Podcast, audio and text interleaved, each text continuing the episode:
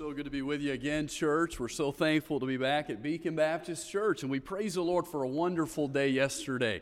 I can't tell you the number of people I had that said, We have been praying for this. And I want to tell you, it was evident, and the Lord answered many prayers yesterday, and we rejoice in that. And uh, thank you for Pastor for allowing us to be here. We love coming to Beacon. Always a joy to be with you, folks. And uh, the music this morning was wonderful, wasn't it? And pointed our attention to the Lord. Thank you, choir and orchestra, and all that played a part. And and uh, I love hearing teens sing, don't you? And uh, to hear them sing about the Lord. We had a couple specials yesterday that the teens did, and it was just wonderful. And so thank you for being here this morning. We're excited uh, to be in the Lord's house. Revelation chapter 2, you have your Bible there. Church, in uh, Revelation chapter 2, the Lord begins an evaluation of seven different churches. Interestingly enough, he says a phrase in each one of these churches as he's evaluating them. Uh, notice, if you will, again, verse number two, he says, I know thy works. He would say this of all seven of these churches. And by the way, this morning, it wouldn't hurt us to be reminded that the Lord knows our works, doesn't He? Uh, he knows where we've been this week. He knows the faults and the words and the things that we've done. I know thy works. And as the Lord begins to evaluate these churches, He commends them for things they've done well and, and begins to reprove them and rebuke them for areas that they need to improve in. The Lord knows our works, He sees all. In fact, Proverbs chapter 15 and verse 3 says, The eyes of the Lord are in every place, beholding the evil and the good. I remember the day that I felt like my grandmother's eyes were in every place. And you ever been down that road before? I, uh, my uh, dad and my mom live on a, about a mile of dirt road.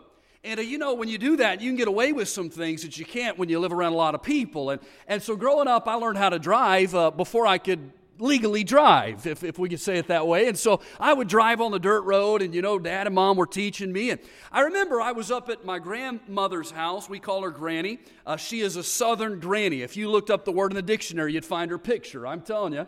And uh, I, I was backing the truck up and I thought that I had pl- plenty of space to uh, perform this backup maneuver that I hadn't quite conquered yet, you know. And I just happened to just bump her minivan.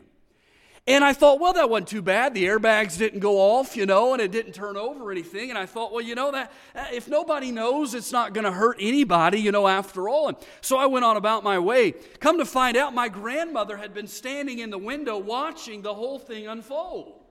And so I would later hear from Granny and be questioned as to why I bumped her minivan. Now I'm going to tell you, Granny's eyes weren't in every place, though I felt like they were, but the Lord's eyes are, aren't they? This church in Ephesus church is an interesting church. They tell us that the town of Ephesus, it was in the uh, Roman Empire here in the province of Asia, probably grew to something like 250,000 people. It's a large town. Now, you folks down here, there's a lot of large towns where I come from. That's a big place. 250,000 people. It was a port town. One of the things that this town was known for was the Temple of Diana. You ever heard that or seen pictures of it before? It was this amazing temple that was built they say it was something, for, something like 425 feet long, 220 feet wide, with 120 columns that went throughout this temple. It was dedicated to pagan worship. Another thing that Ephesus was known for, this town, was for uh, magic. They had a love for magic, but not illusions and trickery, but demonic activity. And, and they kind of adored and worshiped that idea.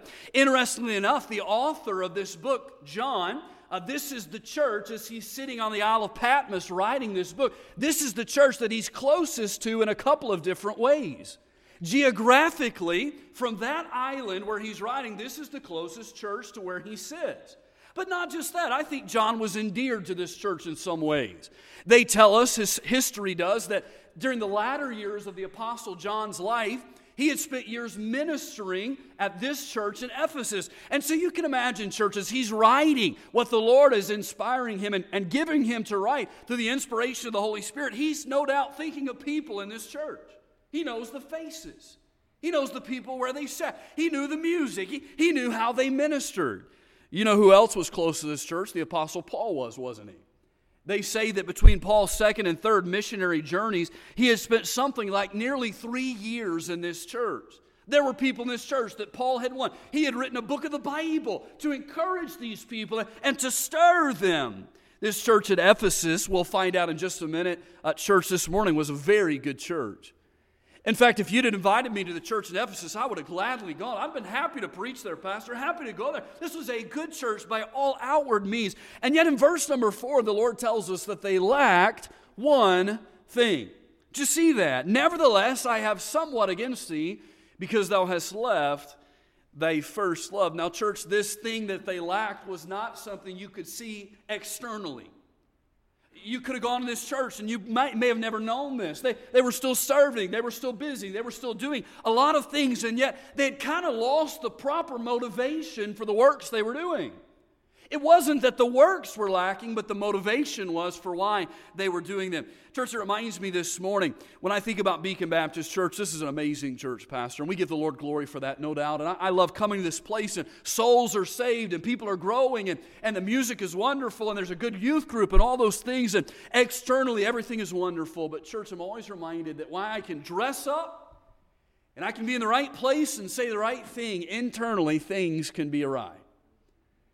And sometimes we do the right thing for the wrong reason, don't we? And I want us to look this morning, church, at three steps in Christ's evaluation of a church that had left its love.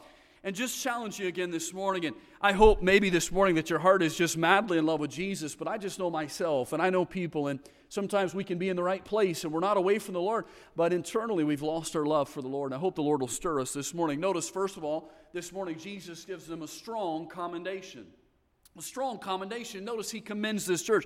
Aren't you thankful we have a God that notices when we're busy serving him and pleasing him, and, and he even rewards faithful service, doesn't he? There are crowns awaiting us in heaven. He's not just a God of judgment, a God that, that, that comes down on us. He's a God who notices when we're serving him and rewards and honors that. Notice what he commends this church for. Notice again, verse 2 I know thy works and thy labor Notice, church, he commends them for being a laboring church. Notice again, verse 3, he says, And it has borne and has patience, and for my name's sake has to labor. Church, this was a busy church. They were busy laboring for the Lord, working, seeking to win the lost. By the way, if they were listening to Paul in the book of Ephesians, they were just following what he had told them to do. For we are his workmanship created in Christ Jesus in the good works which God hath before ordained that we should walk in them. You know, the verses before that, Christ, uh, excuse me, Paul had clarified salvation is not by works, is it? For by grace are you saved through faith, and that not of works, lest any man should boast. I want to say this morning if you came to Beacon Baptist Church and you're trying to earn salvation through pleasing God by coming to church or, or, or being baptized or saying prayers, salvation doesn't work that way. It is the gift of God. But after we're saved, while we're not saved by works, we are saved to work, to get busy serving the Lord. And so Paul told them, We are his workmanship created in Christ Jesus. You know, church, the work of the Lord, in a church that is serving the Lord, it ought to be a busy place. Pastor and I were talking just a moment ago, and I was asking him how the church was doing, and he was telling me about what's been going on. It's been a busy summer, hasn't it? VBS and Teen Extreme and all those events. We, there were announcements today about things that are upcoming. There's much to do in the work of the Lord, isn't there? We are His laborers. Titus chapter 3 and verse 8 is a wonderful call and a reminder that we're to be busy serving the Lord. This is a faithful saying. And these things I will that thou affirm constantly, that they which have believed in God might be careful to maintain good works. These things are good and profitable unto men. So the Lord looks at this church and he says, You're a laboring church, and I commend you for that. Notice the second thing he commended this church for. Notice again, verse 2 I know thy works, thy labor, and thy patience. Again, verse 3 and is borne and hast patience. This was a long suffering church. This was a church that didn't judge people as soon as they walked in the door. If they didn't fit the mold or, or they weren't exactly what they were looking for, would run them off. No, this was a church that was long suffering. They, they waited for people to change, they waited for the Lord to move. They were patient. They had patience in, in, in their, in their ministry. And by the way, this is just a reflection of what God is to us. The Lord is not slack concerning his promise, as some men count slackness, but is long suffering. Anybody in the room this morning thankful that God is patient with you? I mean, my goodness. And this is a church that, have you figured out, they had figured this out, that people work must be patient work. Sometimes people don't come the first time you invite them. Sometimes people don't get saved the first service or the first time they get the gospel. And so they were patiently working with people and growing people and growing the church and waiting on the Lord. This was a long suffering church. Notice the third thing that he commends them for. He says, I know your labor and your patience and how thou canst not bear them which are evil and how, how thou hast tried them which say they are apostles and are not and has found them liars. I'd like to say it this way this morning this was a loyal church. This was a church, Pastor, their doctrine didn't change as the times changed. They just stood up and preached the Word of God. In fact, what that verse just said is you had people, they tried to come in your church and promote a false doctrine or, or, or, make it relevant to society, if you will, and you said, We want nothing to do with that. In fact, skip on down, if you will. This is kind of a puzzling verse. Notice Revelation chapter 2 and verse 6. We were reading this moment uh, just ago as a congregation. I thought, boy, this is a word right here that may be a little bit of a struggle. Notice this word we come to, but this thou hast, that thou hatest the deeds of the Nicolaitans, which I also hate. How could it be a good, a good thing? God would commend these people for, for hating the, the deeds that these people did. Well, it's interesting to study, church. Not much is known about these Nicolaitan people here. But some surmise that they are synonymous with Balaamites. What we do know about these group of people is that they would come into churches, they would come in and try to subvert and try to pervert doctrine and, and try to stir up trouble and hurt the work of the ministry that was going forward. But when they came into this church in Ephesus, the people said, We don't want anything to do with that. In fact, one early church leader, he said this.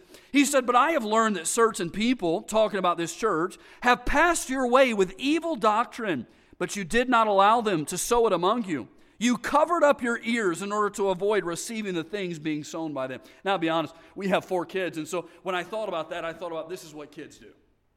You know, little Caleb, he's our oldest, and he'll come and he'll want to tell Evelyn something, our, our only little girl. And if she don't want to listen to you, you know what she'll do? She'll, she'll cover her ears up, right? She'll put her fingers in. I can't hear you. I'm not listening. Well, in a, in a similar way, what this early church leader said when the Ephesian believers saw someone coming in who was going to say, you know what, Jesus isn't the only way, or the Bible's not really the Word of God, or what the Bible says is not relevant to our day. Boy, when those things came in, what he said is, listen, you just covered up your ears. You didn't want anything to do with that. You, you, didn't want to hear that false doctrine, church. This was a good church. By the way, Paul had set them straight on the doctrine of salvation and other things, and he had told them to be careful that they weren't tossed about to and fro with every wind of doctrine. They were to be uh, careful that uh, they just speak the truth in love and, and stick by the truth. This was a loyal church. They were loyal to the Word of God, they were loyal to God.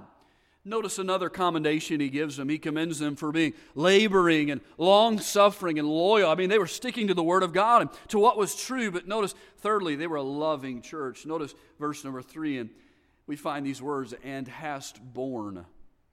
What does that mean? Well, the phrase there has to do with bearing or carrying a relatively heavy or burdensome object. This was a church, when you walked in, people wanted to help you. It's a good place to be, isn't it? When you walk in and you have burdens and the people say, How can we pray for you? or How can we help you? This is a church. They walked across the aisle, and when someone was going through a hard time, they said, Listen, sister, I know you're struggling, but I'm praying for you, and I just want you to know I'm lifting you up, and anything I can do for you. Boy, they were a loving church. They carried one another's burdens. By the way, Paul had told them to do that. Ephesians chapter 4, verses 1 through 3 I, therefore, the prisoner of the Lord, beseech you that you walk worthy of the vocation wherewith ye are called, with all lowliness and meekness, with long suffering, forbearing bearing one another in love, endeavoring to keep the unity of the faith in the bond of peace. Boy, church ought to be a loving place, isn't it? People come in the door, visitors come in the door. They feel loved, they feel welcome. This was a loving church. Notice the final thing that he commends them for, the verse 3 again. You've borne and hast patience, and for my name's sake hast labored and hast not fainted. This was a lasting church. This is a church that didn't just blow up and then when times got tough, it disappeared. No, they had endured. They'd been faithful. They'd known good times and bad times and, and, and, and prosperity times and times that were more difficult, and yet they just stayed. They just stayed faithful. Listen, church, this is a church I'd go to. Do you see that? This is a church I'd visit. This is a church I'd be happy to preach in as a wonderful church. The Lord gives them a strong commendation. But notice, secondly, in his evaluation of this church, he gives them a serious condemnation. So he commends them. for what they're doing right, and then he charges them for what they've done wrong. Notice this condemnation the Lord brings against them. Verse 4 Nevertheless, I have somewhat against thee, because thou hast left thy first love. I'll be honest, church, when I was preaching and studying for this message, I, I wanted to title it a church that lost its love. It just sounds more natural, I guess, in our language and in our thought. But it's not the right word. It's not the Bible word. There's a difference between losing something and leaving something. Now, all of us have lost things before. I say this once you have kids, it's a wonder you don't lose everything, including your mind. You know, I mean, you just lose things all the time. But you know, typically when we lose things, we do it by accident. You don't purposefully misplace your phone or your car keys or, or your wallet or those things. Generally, we do it by accident. But when we leave something, that's a purposeful decision, isn't it? You, you walk out the doors in, in just a moment and, and go your separate ways, and we'll feast and, and enjoy our afternoon. But it's not an accident that you do that, you make a decision. When the Bible says here, church, that they left their, their love, the word here means to cease, to stop. In fact, the idea is carried so far, the word literally means it carries the idea of a husband divorcing his wife, leaving his wife. There is a purposeful decision, there's been a separation here.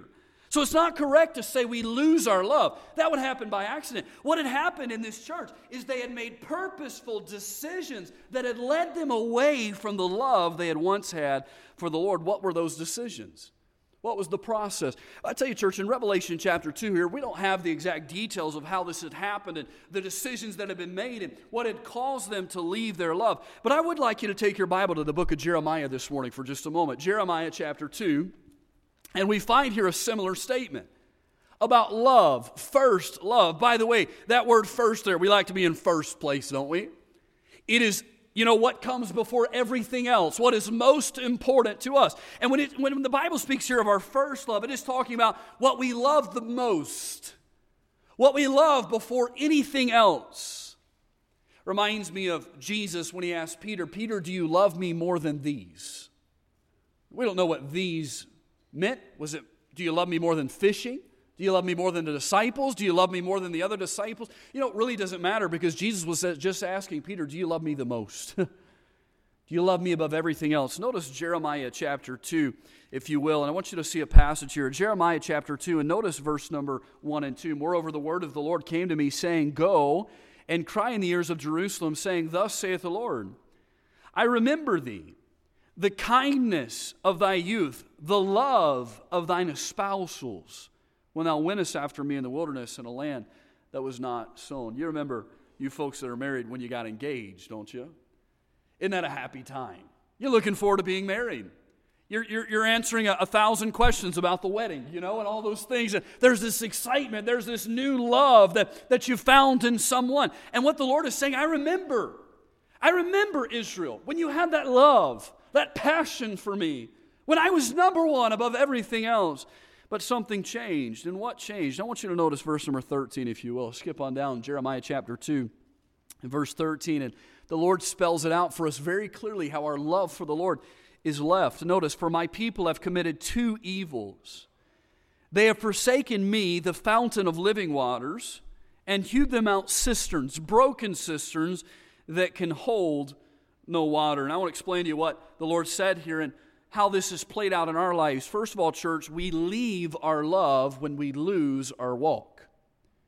We leave our love when we lose our walk. You know what he said? Israel, listen, you used to fellowship with me and you loved me and you worshiped me, and somewhere along the line you lost that. You left that. You stopped your worship. You, you left me. You moved away from the fountain of living waters, is what he says. You realize, church, one of the greatest privileges of being alive is the fact that we get to walk with God. Micah chapter 6 and verse 8, he has showed thee, O man, what is good and what doth the Lord require of thee, but to do justly and to love mercy and to walk humbly with thy God. God created the first two people, Adam and Eve, and you know what he did? He walked with them. He came down and fellowship with them. Aren't you thankful this morning we have a God who's personal? He's intimate. He wants to be in your life, in your home, in your marriage, in your family, a, part of your life. And so, what happens often is after we get saved, we have this fresh love, don't we? Boy, we're excited. Our sins are forgiven. We have a home in heaven. By the way, if you've never known that fresh love or that peace, you can know that today. but, but we're in love with the Lord. We're excited about all things. And we want to read our Bible and come to church and pray. And somewhere along the line, we begin to lose that.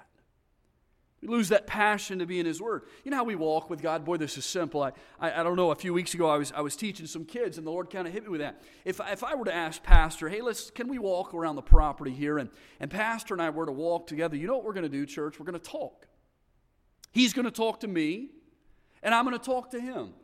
That's how you walk. I mean, there's a physical aspect to this, but, but really what we're doing is we're walking together, we're talking back and forth. You know how you walk with God, churches? Boy, it's this simple, isn't it? God talks to you and you talk to God. You pray.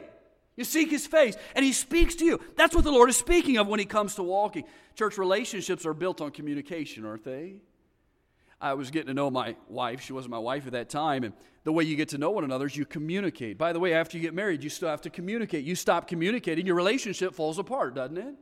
It's amazing to me, and some of you have experienced this. And so I want to be sensitive to that to this morning. But two people can fall in love and, and there's no wrong in them, and, and they get married and excited to spend the rest of their lives together. Somewhere down the road, they start hating one another's guts and fighting over everything. What happened? Well, they stopped walking together. They lost their communication. They lost their fellowship. And when you do that, you lose your love. Listen, here's what happened to these people. Here's what happens to us. The truth is, church, we can stay in church and be serving and not be walking with the Lord. We can look good. We can look the part and maybe not be living in sin. And yet we're not walking with Jesus. We have no relationship with Him, no fellowship with Him. The truth is that we walk like who we walk with, don't we? Your walk affects your life. And so here's a group of people that, yes, they're doing the church thing, they're hosting the conferences, and, and, they're seeing people saved in those things, but they've lost their personal love for the Lord. They've lost their walk. Notice the second thing they had done. We leave our love when we lose our walk. Secondly, we leave our love when we love the world. He says to this, did you notice verse 13 again, Jeremiah chapter 2? He says, Not only have you left me, but you, you've tried other things. You've hewed out cisterns, broken cisterns which can hold no water. In other words, listen, what I used to do for you, the love that you used to have for me, you've tried to cast that love on other things, and what you found is they can't give you what God can give you. By the way, church, can I tell you that peace and contentment and fulfillment and true joy is found in no other place than Jesus Christ? Money won't do it. Relationships don't do it. Pleasures of the world don't do it. Isn't that why Jesus said, Love not the world, neither the things that are in the world? For all that's in the world, the love the, uh, uh is going to pass away. If any man has the love of the world, he doesn't have the love of the Father in him. Think about it. Here's a people who they'd fallen out of love with Jesus and fallen in love with the world. Church, I want you to think this morning how is it that that happens to God's people? How is that that it happens to me? But we have a good God, don't we? He's done so much for us. He's blessed it. How is it that in my life, so many times I struggle to love Him because I love other things that are, are so worthless, things that don't matter? How is it that we leave the giver of our redemption for fun and recreation? We've forgotten who God is. We've left the close communion and fellowship and worship that once we had with the Lord. Our longing to please Him is overcome by our longing to please and indulge our flesh. Think about it, church, this morning. There's a difference between knowing and loving, isn't there?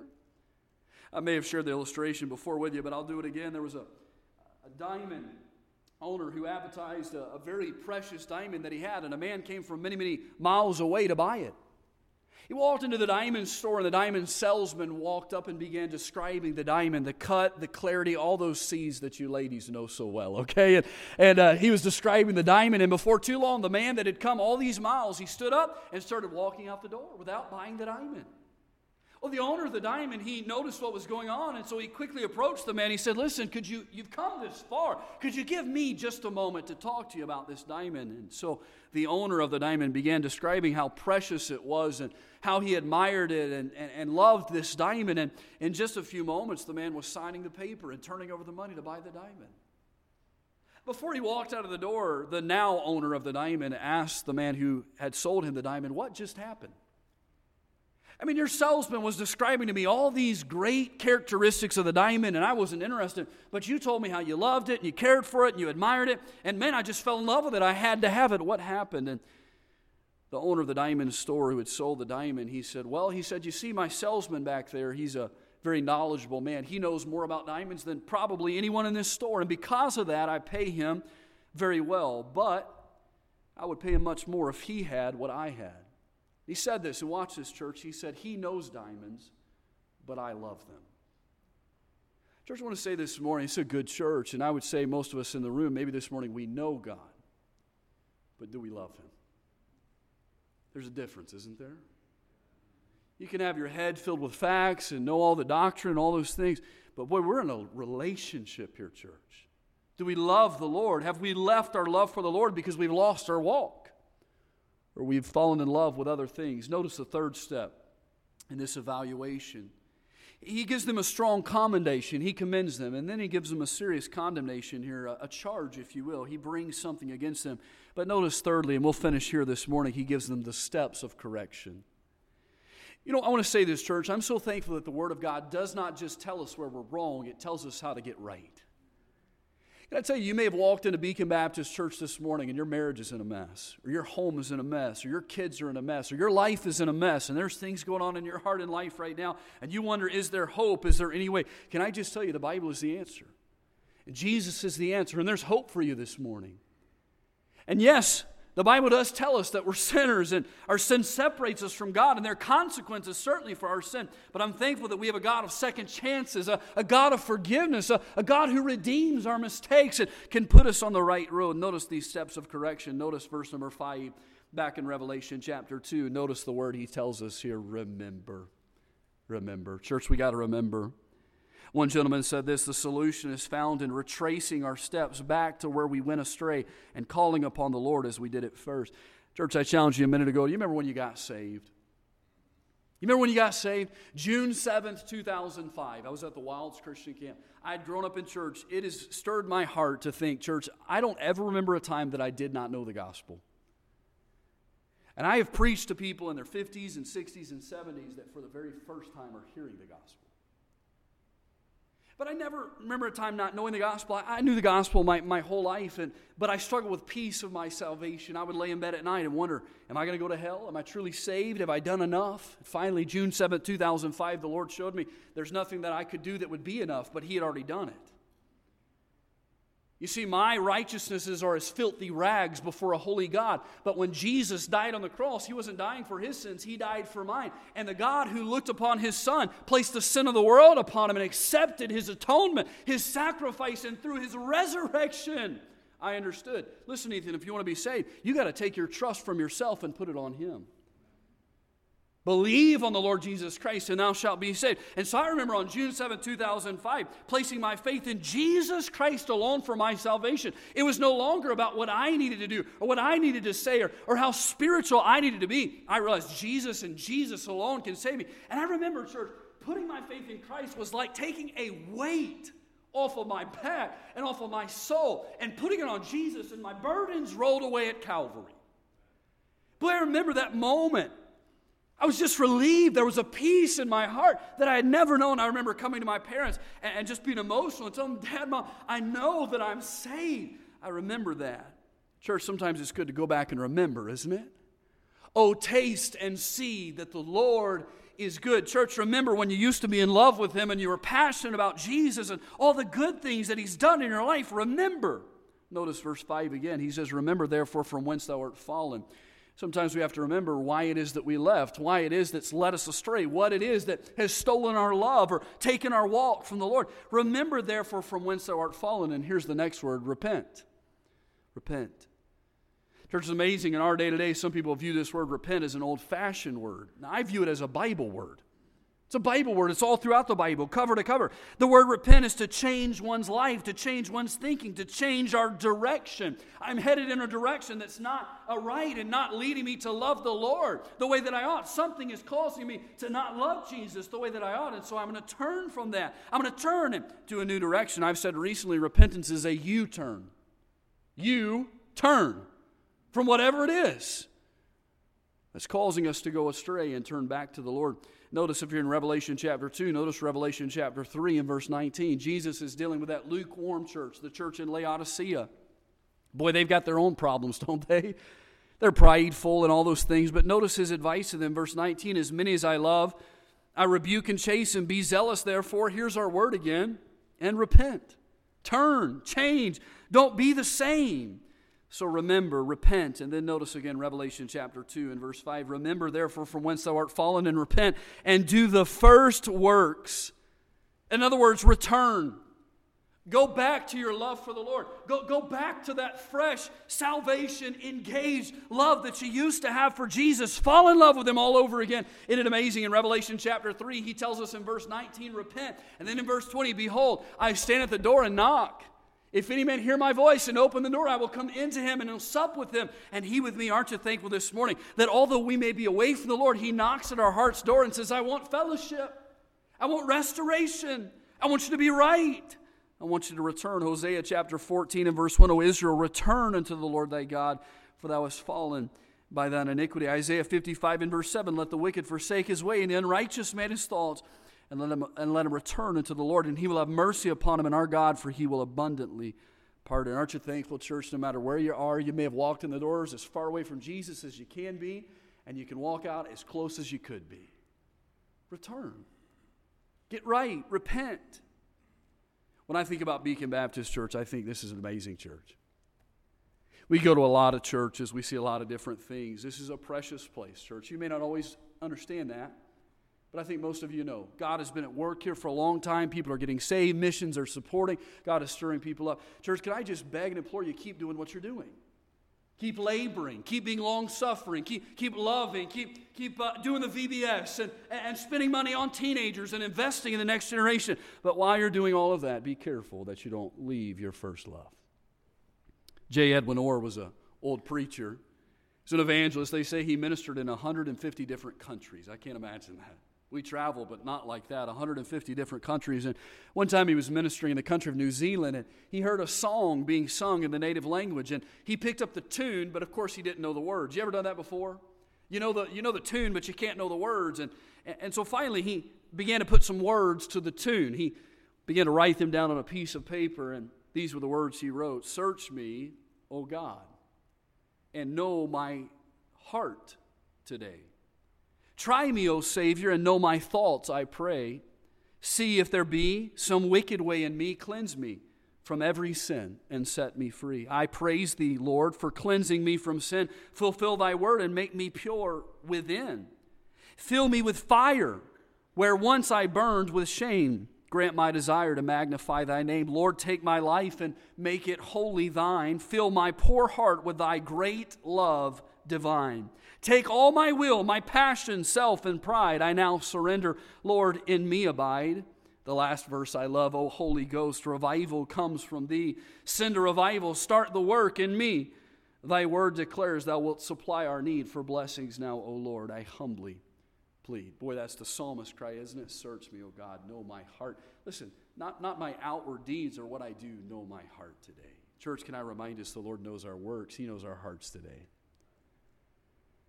And my question is not are you in church? That's pretty obvious. Or not are you busy serving and all those things, but have you left your love for the Lord? J. Edwin Orr, that famous preacher, the one I was just mentioning, wrote that song. He was at a seminary one day and he was preaching. And after preaching, the young men began to come up to him and they were asking him questions. And one of them had a great heart for revival. He said, Dr. Orr, I want to see revival happen. I want the Lord to stir and people to be in love with Jesus and all those things and a great movement of the Lord. He said, Besides praying for revival, Dr. Orr, what else could I do to help it come about? Dr. Orr didn't have to think. He didn't pause for long. He said, There is one thing. He said this He said, You can let it begin with you. What a thought. Church, this morning, God knows our works, He knows our hearts. Maybe it is this morning that our bodies are where they should be. We're serving the Lord, but our heart isn't. And may it be true about us that we've not left our first love. Let's pray together. Father, we love you. God, thank you for a reminder. I'm always stirred, I'm always challenged that you know my heart this morning. You not only know what we do, but you know why we do it, and it matters, Lord. Maybe it is this morning that while we're serving and busy, we've got the wrong motivation. Maybe it is this morning, Father, we're not walking with you in the way that we ought, and We've fallen in love with the things of the world. Lord, and this world is so appealing and can steal our love so quickly. Lord, maybe it is someone in the room this morning doesn't even know Jesus as their Savior.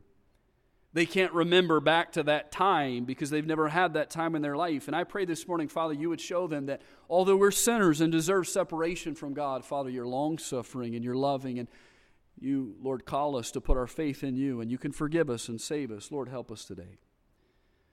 Father, this is a good church. I love this church. Lord, I'm thankful for Beacon Baptist Church. But the truth is that in the midst of all our working and laboring and busyness, we can leave our love, our first love. Lord, help us to love you above all else. Do business with our hearts this morning. Our heads are bowed, our eyes are closed. I ask you just a few questions this morning so I can know how to pray for you. First of all, do you know that you're saved? Whether this is your first time ever attending Beacon Baptist Church or you've been here for many, many years, do you know that you're saved? Do you have peace in your heart this morning about that? If I were to come to you and ask you, if you say, Yeah, preacher, and I were to ask you, Can you tell me how? Tell me when. How do you know? Would you have an answer this morning? Can I tell you, if you don't know the peace of God in your hearts that you'll spend all of eternity in heaven, you can know that today. Believe in the Lord Jesus Christ and thou shalt be saved. If you're in the room this morning and you say, You know what, preacher, you don't know me, don't embarrass me, please, but this morning I don't know that I'm saved. I don't have that peace and assurance in my heart. I've never had that joy of the Lord. And I don't know that my sins are forgiven. Preacher, this morning, if I'm just honest, I don't know that I'm saved. Would you at least pray for me this morning? Remember me as you pray. I'd love to do that this morning. Any room, anyone in the room and that's your heart and you'd say, Pray for me, would you raise your hand this morning? Anyone like that? I'm looking left to right this morning. God bless you. Yes, ma'am. I'd love to pray for you this morning. Anyone else this morning and say, You know what, preacher? I don't know that I'm saved. I don't know. In just a moment, during our time of invitation, I invite you to come. We'll sit down and take a Bible before you walk out of these doors, we'll help you to know Jesus as your personal Savior. And then I ask you this this morning. I want to ask you to raise your hand. It's between you and the Lord. You're in the right place this morning. The Lord would commend you for that. Thank you for being in church this morning. You're being faithful to the Lord. Where's your heart this morning? Have you left your first love? Church, if that's us, in just a moment as we do business with the Lord, may we take time to seek His face and repent of that and ask the Lord to help us get back in love with Him. Lord, we love you this morning. I pray for those that said, Preacher, I don't know that I'm saved. Lord, help them to come this morning. I pray that nothing in this world would keep them from receiving you as their personal Savior knowing that peace and assurance that you bring. And then, Lord, for us, that although, although we're in the right place, Lord, our hearts may be far away from you. We've lost our love for you, Lord. When we love you, it fixes so many things in our life, Lord. So help us this morning. Lord, as we have a time of invitation, if you need us to kneel, may we kneel. If we need to just do business with you right in our pew there, Lord, may we take time to do that today. Father, we love you.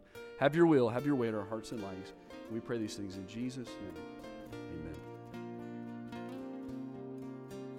On behalf of everyone at Beacon Baptist Church, we thank you for joining us today. Our prayer is that your heart and life has been impacted through the biblical truths of this message. If you have questions or would like more information, please contact us through our website at beaconbaptistchurch.org. That's beaconbaptistchurch.org. May the Lord bless you.